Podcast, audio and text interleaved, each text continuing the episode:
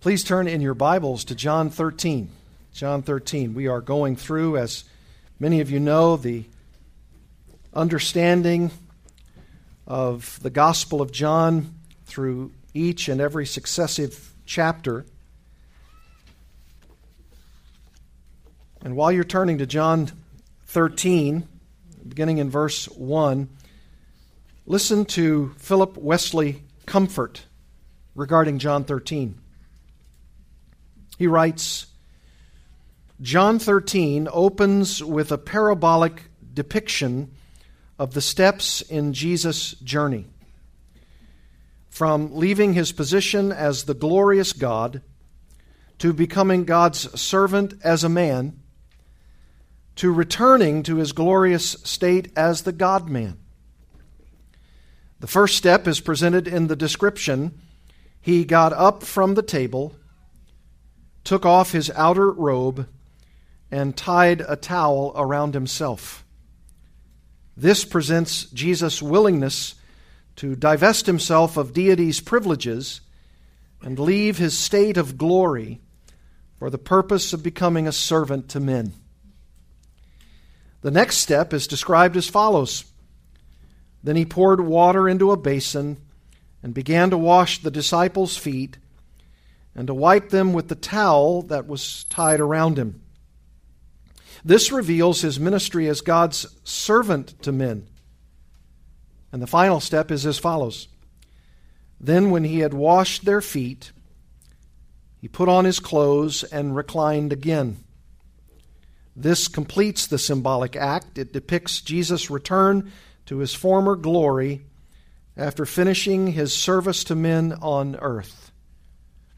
Once willingly divested of co equal glory with the Father in order to be a servant, he now resumes his former position.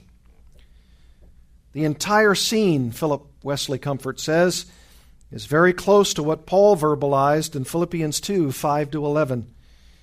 John 13, 3 to 12, provides the portrait. Philippians 2, 5 to 11, the caption. And that is so very true. You look at when Jesus washed those disciples' feet as he girded that towel around himself. That was an symbolic act, this uh, acted out parable of Jesus coming from glory to earth as a slave of men, to die as a man. And in that very act of his servitude, he washed the disciples' feet. That's what he did as a man. He lived as a man, he thought as a man, and he died as a man. And then, with his resurrection and his ascension, he went back to glory. And that's the sense of his coronation as the Son of God, having completed the work that God had given him to do. And Comfort says this is really the portrait in John 13 of the reality of what Philippians 2 says. Listen to it Philippians 2, verse 5 Have this mind among yourselves, which is yours in Christ Jesus, who, though he was in the form of God, did not count equality with God a thing to be grasped, but made himself nothing taking the form of a slave, being born in the likeness of men.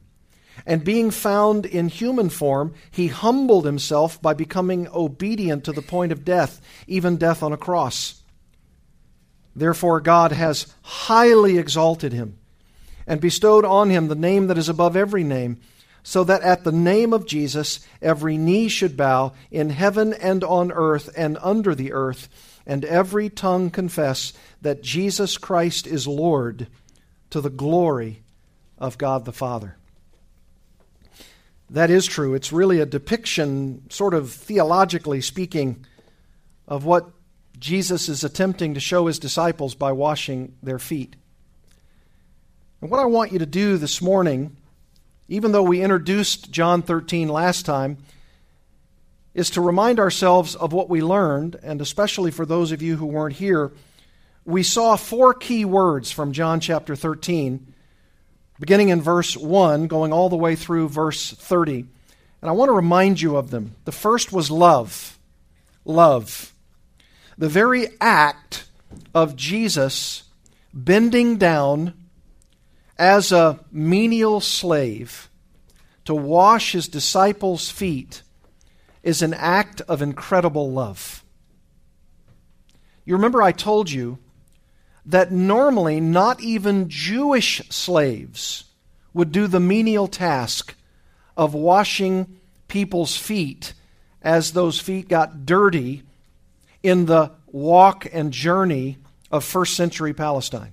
Not even a Jewish slave would do it. They would actually have a Gentile slave, according to first century and later Jewish knowledge. That this was actually something that was so menial, that was so low, that it would have been shocking and stunning. In fact, probably so stunning that the disciples are actually, until Peter is the first one to speak, saying nothing. They are stunned that the Lord, their master, Jesus himself, their teacher, their rabbi, would himself take off everything except his undergarment, place a towel around his waist, would pour water over their feet into a basin, and then would take that towel and wipe the dirty, stinky disciples' feet. This is an act of love, my friends. And it does depict exactly what Jesus did. He came from that co equal place of glory with the Father to come and be, in the human form, a man who would even be so humble, which is in fact our second word, humility, that he would wash the disciples' feet and thereby depict his own foreshadowing death that would come in only a few days. He was humble. In fact, he said, Come unto me, you who are laboring and who have heavy hearts, for I am humble. And he was that humble slave who washed their feet, and it was because of his love. So, love and humility. And then, thirdly, service. The very service that he rendered was the act of the picturing of his cleansing them from their sin. We know that because of what he says. He says to Peter, The one who has bathed, verse 10, does not need to wash except for his feet. And then this, but is completely clean, and you are clean. You see, that was just more than the idea that they had bathed earlier in the day to become ready for such a day. It was far more than just his cleansing of their feet. He turns this, this menial task, this servant spirit, into a depiction of what Jesus Christ was going to do in hours from then to a cleansing metaphor that he had in fact forgiven the disciples of their sins. That's a service to you and to me, every disciple of Jesus Christ.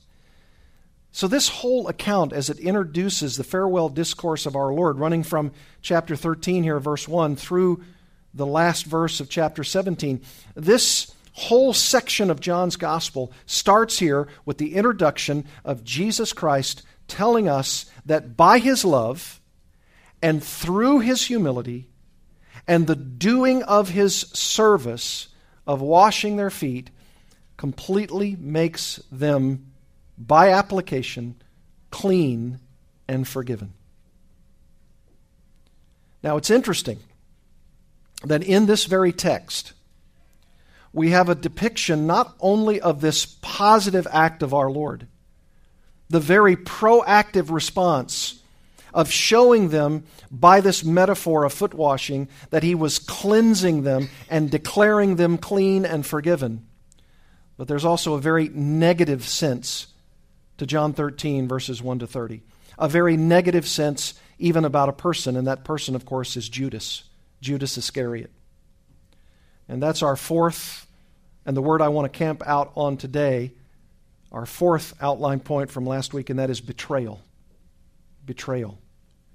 You remember I told you that five times in this introductory portion of verses 1 to 30 of John 13, Judas is mentioned. Look at John 13, 2. During supper, when the devil had already put it into the heart of Judas Iscariot, Simon's son, to betray him. Look at verse 11. The second listing of Judas. For he, referring to Jesus, he knew who was to betray him. That was why he said, Not all of you are clean. For there was a disciple of Jesus who had walked with the other disciples, following the Lord, following his teaching, calling him rabbi, doing what all of the other disciples had done, doing the bidding of Jesus for over three years, and yet he was a sham disciple. And Jesus knew it. And he knew who was going to betray him, and he also knew that Judas wasn't clean. He wasn't cleansed. He wasn't forgiven. And then the third reference look at John 13, 18. I am not speaking of all of you. I know whom I have chosen, referring to the eleven. But the scripture will be fulfilled. He, referring to Judas, he who ate my bread, and this will come just a little later, he who ate my bread has lifted his heel against me. He's kicked against me. Now, this could either be, uh, for instance, like a horse who raises up that hoof and kicks somebody from behind. This is the one for whom Jesus will say, even in this very text, I will take a morsel and I will dip it into the sauce, as it were, and I will hand it to the one who betrays me. And this is the very one who will eat this morsel, this bread, who is that Judas who will also later, very, very soon in the later time, lifting his heel against me. And then he says in verse 19, I am telling you this now, before it takes place, that when it does take place, you may believe that I am he. And then he says in verse 21 after saying these things, Jesus was troubled in his spirit and testified, Truly, truly, I say to you, one of you will betray me. And this is the third time that Jesus has said in just a few statements in this text betray, betray, betray. And then look at the latter part of verse 26. So when he had dipped the morsel, he gave it to Judas, the son of Simon Iscariot. Then, after he had taken the morsel, Satan entered into him. The very thing that Judas wanted to do was to betray the Lord Jesus. And it was actually by the very hand of Satan himself. So, five references here to the betrayer. Now, I want us to capitalize on these moments that we have together by not only looking at this negative idea of Judas the betrayer, but I want us to note that there's somebody else who's prominently listed here, and that's Peter. You will know that in the first part of chapter 13, verse 6, he came to Simon Peter who said to him, Lord, do you wash my feet? In other words, you're the Lord. You, you shouldn't be washing my feet.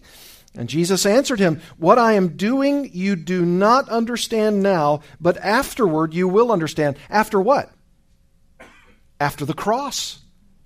After the cross, you're going to understand that this, this foot washing, is actually a metaphor that speaks of the cross and what I'm doing to cleanse you and forgive you from your sins. Peter didn't understand that. Peter said to him, verse 8, You shall never wash my feet.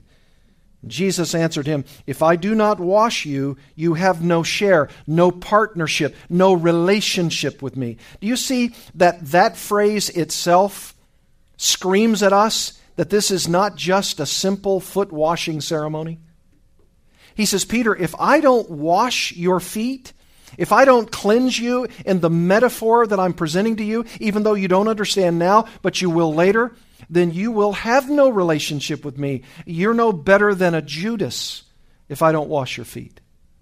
But if I do wash your feet, you will have a part with me. You'll have a ministry with me. You'll have a relationship with me. And of course, Simon, though, though, not understanding fully, begins to at least understand a little. And what does he say in verse 9? He said to him, Lord, not my feet only, but also my hands and my head. Wash all of me. You know, Peter was all or nothing, wasn't he? I mean, he, the apostle of the foot shaped mouth, he was, he was always in or out, as the case may be. And here's why I think Peter is so prominently mentioned in this text along with Judas. We might say that Judas is the betrayer, and I think we could say Peter is the repenter. And I think those two perspectives, which are only the two perspectives that we have in this world, there are only two kinds of people the betrayers and the repenters. The betrayers are the ones who may at times seem, like Judas, to be a part of the Christian community, the part of the believing remnant, the part who seems to want to go to church, who seem to want to pray, who seem to want to give, who seem to want to serve. But in the end, when the times are tough, and when the exacting commitment is there, the betrayers, every single one of them, with their arch example of Judas being at the top of the list, they will all fall away. They will all fall away. Because at their heart, they are betrayers. They might look like would be followers, they might seem as though they're a part of us. But as the apostle John will say later in 1 John 2:19, they went out from us these betrayers because they were not really of us. For if they had been of us, they would have remained with us. But they went out in order that it might be manifest, made manifest, that they were not really of us. Why? Because they're betrayers of their Lord and of his doctrine. And then you have Peter. If Judas is the arch example of the betrayal of Jesus Christ, you have Peter who may look at times like he's all the way out, but he's really in. He may look like he's stumbling and falling, and he certainly does, and so do you, and so do I. But ultimately and finally, Peter is like us. We're repenters. We may sin, and sometimes we may sin egregiously. But in the end, in the finality of it all, we're those repenters too. And I think that's why Peter is showcased here, and I think that's why Judas is showcased here to give us a sense of the only two realities regarding people in this world betrayers and repenters. Do you want to see the repenter, Peter? We've already been introduced to him a bit, but notice beginning in verse 21 again of this chapter. After saying these things, Jesus was troubled in his spirit. Troubled is that word that's already been given to us twice before, once in chapter 11, once in chapter 12. And the concept of Jesus being troubled is, is this He's grieved, He's agitated, He's greatly troubled. And why is He troubled? Because of the betrayer. I mean, this is not some calculated, uh, prophetic, fulfillment of Scripture that there's going to be someone who betrays me, and Jesus says, I know that it's Judas, and I know he's got to do what he's got to do, and so I'm consigned to that in some kind of emotionless way. Not at all. Even though he knows that Judas is the betrayer, the Bible says that Jesus is still greatly troubled in his spirit.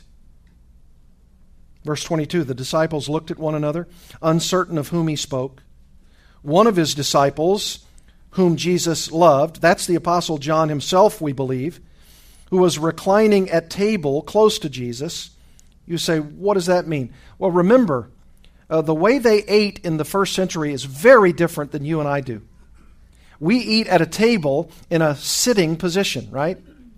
Well, they ate, uh, ate in what they called uh, the triclinium.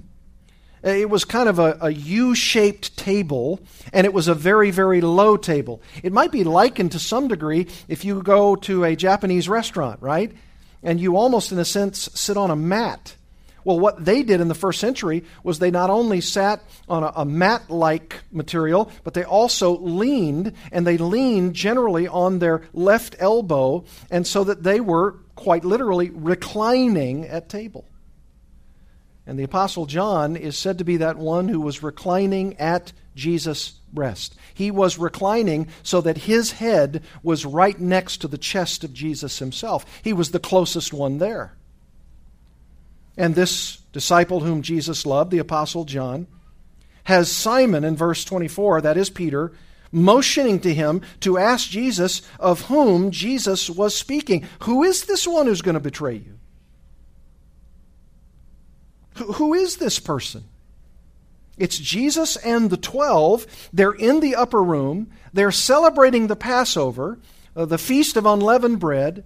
This is supposed to be a glorious time. This is supposed to be a time of great exaltation, the, the opportunity for the Passover to be celebrated. You remember the Passover was when God passed over the Israelites from the Exodus account because the blood was on the lintel, on the doorpost, and they were saved, these ancestors of these very Jews, saved from judgment, unlike the Egyptians who had their firstborn killed and then the Egyptian army was ultimately killed in the flood waters. And the Jews survived. And they survived even unto Jesus' day. And there were 12 of those that Jesus handpicked, hand selected. They had walked with the Lord for three years.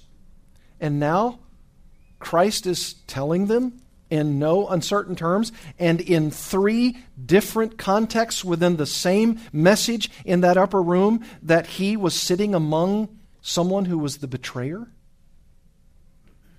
It must have startled them, must have shocked them all. And so they're now looking around at each other and saying, Who is he talking about? Who's this betrayer? So Peter motioned to ask John to ask Jesus. Verse 25.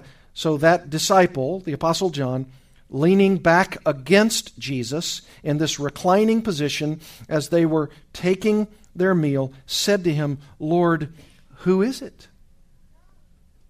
And Jesus answered, It is he to whom I will give this morsel, implied, of bread, when I have dipped it. And do you know this might actually signal an extending hand of Jesus himself, of the fellowship and the relationship that he'd had, at least externally, with Judas for three years as one of his disciples. One more act of love. And of course, one more act of identification.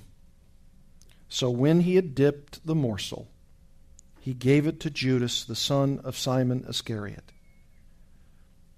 And verse 27 reads very sadly Then after he had taken the morsel, Satan entered into him. Jesus said to him, that is to Judas, what you are going to do, do quickly.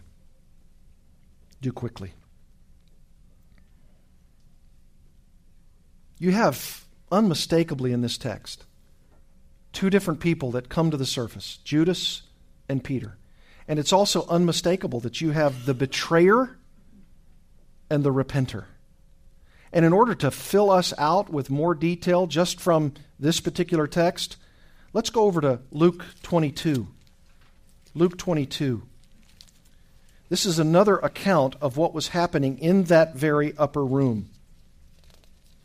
This, of course, as I told you, was the Passover. It was the day of unleavened bread on which the Passover lamb had to be sacrificed. And this fills out the backstory, as it were, from John's perspective by Dr. Luke. Look at verse 14 of Luke 22. And when the hour came, he reclined at table, and the apostles with him. And he said to them, I have earnestly desired to eat this Passover with you before I suffer. For I tell you, I will not eat it until it is fulfilled in the kingdom of God. And he took a cup, and when he had given thanks, he said, Take this and divide it among yourselves. For I tell you that from now on I will not drink of the fruit of the vine until the kingdom of God comes. And he took bread. And when he had given thanks, he broke it and gave it to them, saying, This is my body, which is given for you. Do this in remembrance of me. And likewise the cup after they had eaten, saying, This cup that is poured out for you is the new covenant in my blood. But behold, the hand of him who betrays me is with me on the table.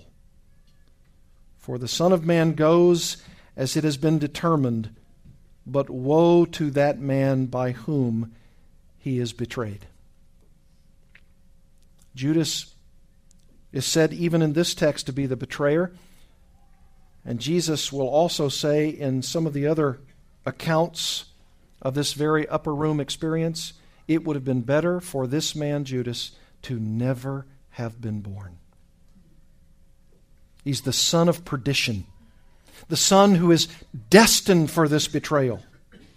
And you would think, because of the seriousness of this moment, because of the shock of the disciples at learning that one of them in the inner circle of the Lord Jesus is a betrayer, that they're stunned into silence. They can't believe what's going on.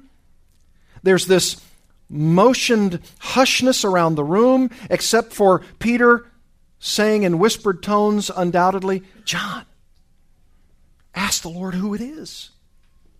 And notice what also is going on. Verse 24 A dispute also arose among them as to which of them was to be regarded as the greatest. Can you imagine? At a moment like this, in the upper room, with Jesus speaking of the betrayer at hand, and there's some kind of dialogue that eventually occurs where they're disputing among themselves as to who is the greatest, no wonder Jesus stooped down and put a towel around his waist and began to wash the disciples' feet. You want, you want to know who is the greatest? The one who what? The one who serves. The one who serves. And this is what Jesus said to them about their dispute on whoever was the greatest. And he said to them, verse 25, The kings of the Gentiles exercise lordship over them, and those in authority over them are called benefactors for what they receive. But not so with you, he tells them. Rather, let the greatest among you become as the youngest, and the leader as one who serves. For who is the greater? One who reclines at table or one who serves? It is not the one who reclines at table, but I am among you as the one who serves. You are those who have stayed with me in my trials, and I assign to you, as my Father assigned to me, a kingdom, that you may eat and drink it at my table in my kingdom, and sit on thrones judging the twelve tribes of Israel. And so Peter normally the spokesman, who was probably one of the uh, more vocal in the crowd about who is the greatest, apparently sort of puffs up his chest, and he might have been one of those who was speaking the most. And he might have also been one of those, and certainly was, because in John's text later on in chapter 13, he says, Lord, I'll go with you wherever you go. I'm even prepared to die for you. To which we find here in verse 31 of Luke 22 these words Simon, Simon, behold, Satan demanded to have you, that he might sift you like wheat. Now remember what we said. Who had entered into the heart of Judas? Satan. So Satan had Judas right where he wanted him. And Satan also wanted to go into the heart of Peter himself. Satan has demanded to have you that he might sift you like wheat. But notice the difference between a betrayer and a repenter. But Jesus said in verse 32 I have prayed for you that your faith may not fail. And when you have and our translation says turned again, that's actually the Greek word that normally is translated repent. And when you have repented, strengthen your brothers. Do you know that's the difference between the betrayer and someone like Peter? He's a repenter.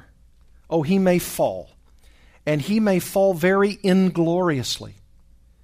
He may fall to his knees. In fact, we know this very account, whether you're talking about Matthew's gospel, whether you're talking about Mark's gospel, or Luke's, Luke's gospel, or even John's gospel. We have a man like Peter who belts out that he's going to follow the Lord wherever he goes.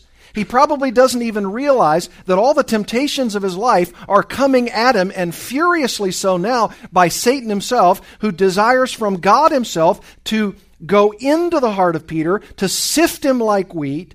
And the only reason that that doesn't happen is because Jesus says, I have prayed for you. I've prayed for you that your faith may not fail. And when you repent, I think that's probably a statement. After you've denied me three times, when, when you hear that cock crow, and when you realize that you have utterly turned your back upon me. I will look at you and I will tell you by my gaze that your faith has not failed and that you are cleansed and forgiven. That's the heart of our Lord. Do you want to hear it? Notice this. Verse 54 of Luke 22. They seized Christ, they led him away, bringing him into the high priest's house, and Peter was following at a distance. And when they had kindled a fire in the middle of the courtyard and sat down together, Peter sat down among them. Then a servant girl, seeing him as he sat in the light, in other words, the, the light of the, the fire had shown the close look at Peter, a servant girl, as as he sat in the light and looking closely at him, said, This man also was with him, with Jesus. But he denied it, saying, Woman, I do not know him. And a little later, someone else saw him and said, You also are one of them. But Peter said, Man, I am not. And after an interval of about an hour, still another insisted for this third time, saying, Certainly this man also was with him, for he too is a Galilean. They heard his Galilean accent. But Peter said, Man, I do not know what you are talking about. Some of the other Gospels say, And he cursed. He pronounced a curse on himself. I tell you, I was not with him to my own damnation. And immediately, while he was still speaking, the rooster crowed. And the Lord, the Lord Jesus, look at that text turned and looked at Peter. Can you imagine the gaze? The very moment that the fulfillment of Jesus' own words, before that cock crows a third time, you will have denied me three times. And when the Lord looked at Peter with the searching, searing gaze of the Son of God, the very love of Christ, not his condemnation, came upon the repenter. And by the way, we know he repented. Because the text goes on to say, he turned and looked at Peter, and Peter remembered the saying of the Lord, how he had said to him, Before the rooster crows today, you will deny me three times. And here's the proof of his repentance, verse 62. And he went out and what? Wept bitterly. Bitterly. He wept because he knew that he had denied his Lord. And the Lord had prayed for him that his faith wouldn't fail, and it didn't utterly come to ruin.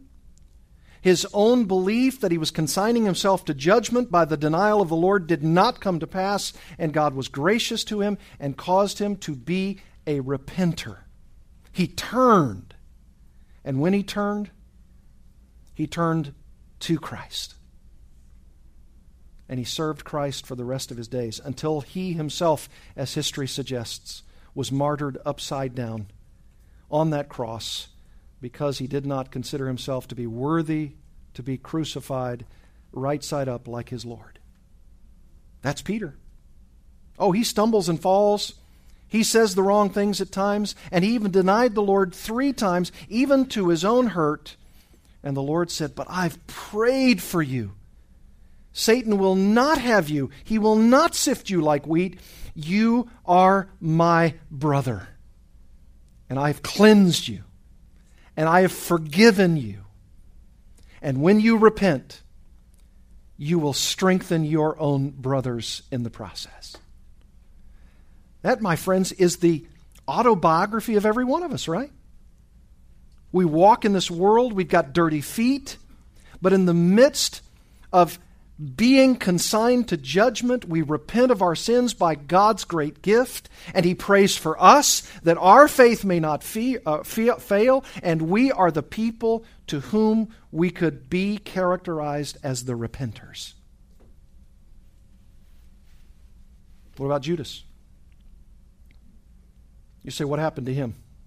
Well, if you read the gospel accounts, he did in fact betray the Lord, didn't he? In fact, he betrayed the Lord with that which has now become a most unenviable term to use about someone else. He deceived me by the Judas kiss. He went to the Lord in the Garden of Gethsemane, and he walked up and he said, Rabbi! And he kissed him on the cheek which was the very sign that he had concocted with the religious leaders to betray the Son of God. Jesus was arrested. Shortly after that, after that arrest, and in a time of reflection, Judas attempted to give the money back, to which the religious leaders said, You're not giving it back to us. You find something else to do with that and your conscience. And so, what did Judas do? You say, well, wait a minute.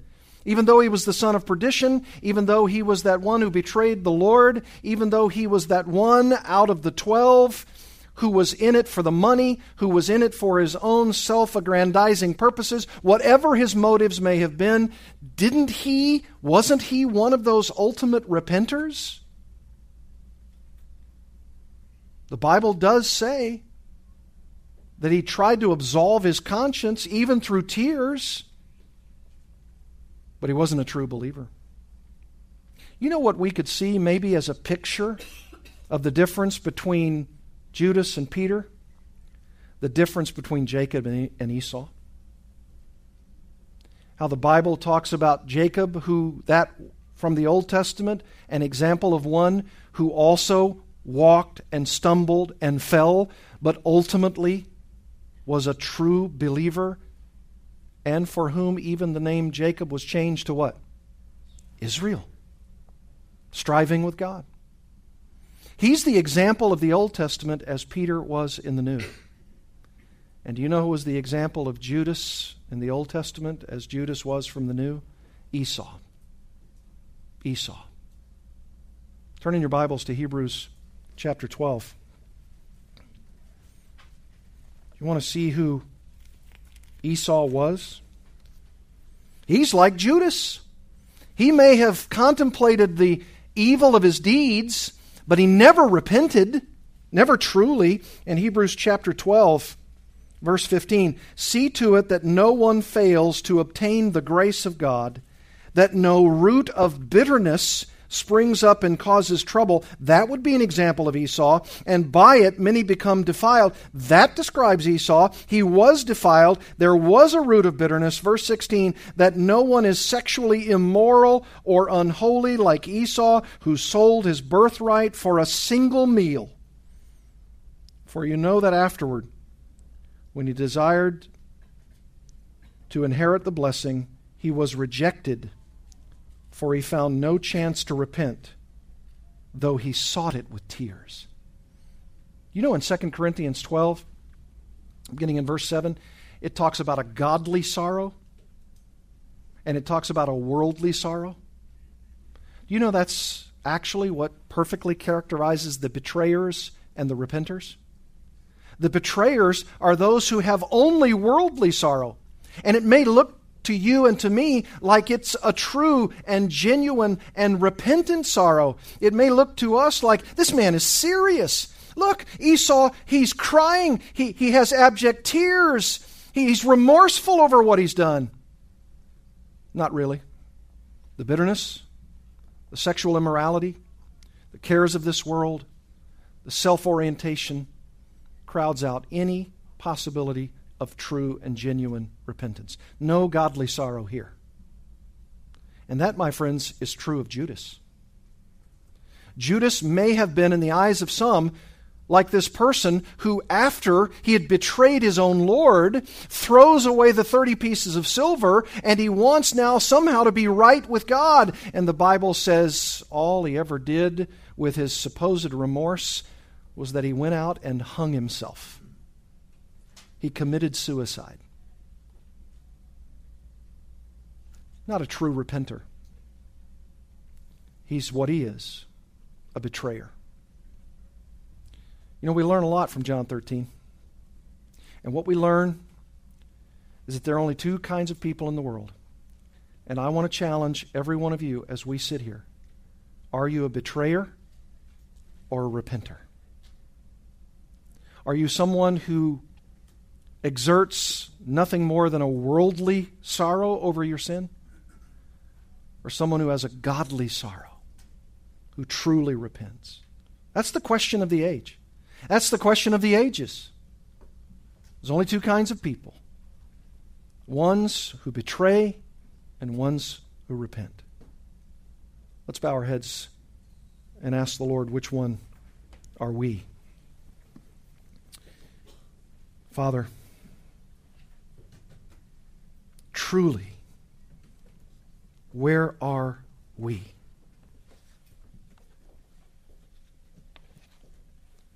Doesn't matter if we have joined a church, given money, prayed prayers, walked an aisle, signed a card, involved ourselves in religious things. We could very well, in our own hearts, without anybody else knowing it around us, and maybe even for ourselves deceived, that we are betrayers Judas being the arch example, and unique though he was, as the unrepeatable denier and betrayer of the Son of God. There are disciples of his who betray their own Creator and who even may seemingly seek repentance through tears. But even there, like Esau, never really doing it from the heart. Lord, don't let us be that person. Don't let us follow in, in, the example of Judas Iscariot and to betray you, Lord Jesus, with the Judas kiss. Allow us, even in our failing feeble frame, stumbling and falling in major ways, nevertheless be like Peter, the one who, though he denied, though he denied three times, was the repenter. And that at the gracious, good, gifted hand of God through Christ, who denied Satan's request to sift Peter like wheat and prayed for him that his faith may not fail. And when he repented, and when he wept bitterly, and when it was true repentance, the Lord says, You're clean because I've washed your body and you're no longer filthy. And even when I have to wash your feet when you get dirty in this sinful, evil world, I, the Master, can become your servant to clean you in ways where you can't clean yourself. Lord, thank you for the gift of repentance. And may we turn, turn from our sin, and believe in the only Son of God, so that even if we occasionally stumble and fall, we will not fail. Thank you for the encouragement and the ability, by your grace, to repent from sin and place our confidence and trust alone in Jesus Christ for our eternal salvation. May it be so for your glory and for our eternal good. In Jesus' name we pray. Amen.